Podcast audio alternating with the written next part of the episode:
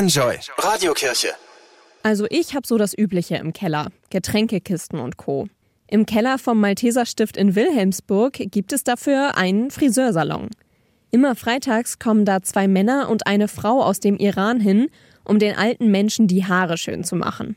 Nusha Farin ist 41 und hat im Iran schon 20 Jahre als Friseurin gearbeitet.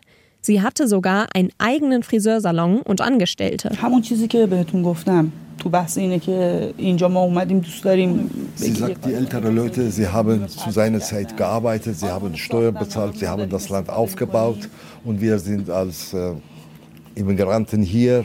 Die Unterstützung der deutschen Regierung wollen wir zurückgeben mit unserer Arbeit. Alle drei Iraner sind seit gut einem Jahr in Deutschland und sitzen vormittags im Erstorientierungskurs der Malteser. Wenn sie den alten Leuten die Haare schneiden, geben sie nicht nur was zurück, sie bekommen dafür auch selbst was, sagt Mohammed. کلا این کمک کردن و به اینجور افراد دوست دارم همینجوری دلیه Er sagt, ich arbeite für mein Herz und das tue ich wirklich für meine eigene Seele auch und äh, den Leuten helfen, den älteren Menschen helfen. Das macht mir sehr viel Spaß. Und die Bewohnerinnen und Bewohner im Malteserstift? Die schauen sich froh im Spiegel an. Das sind eigentlich Profis.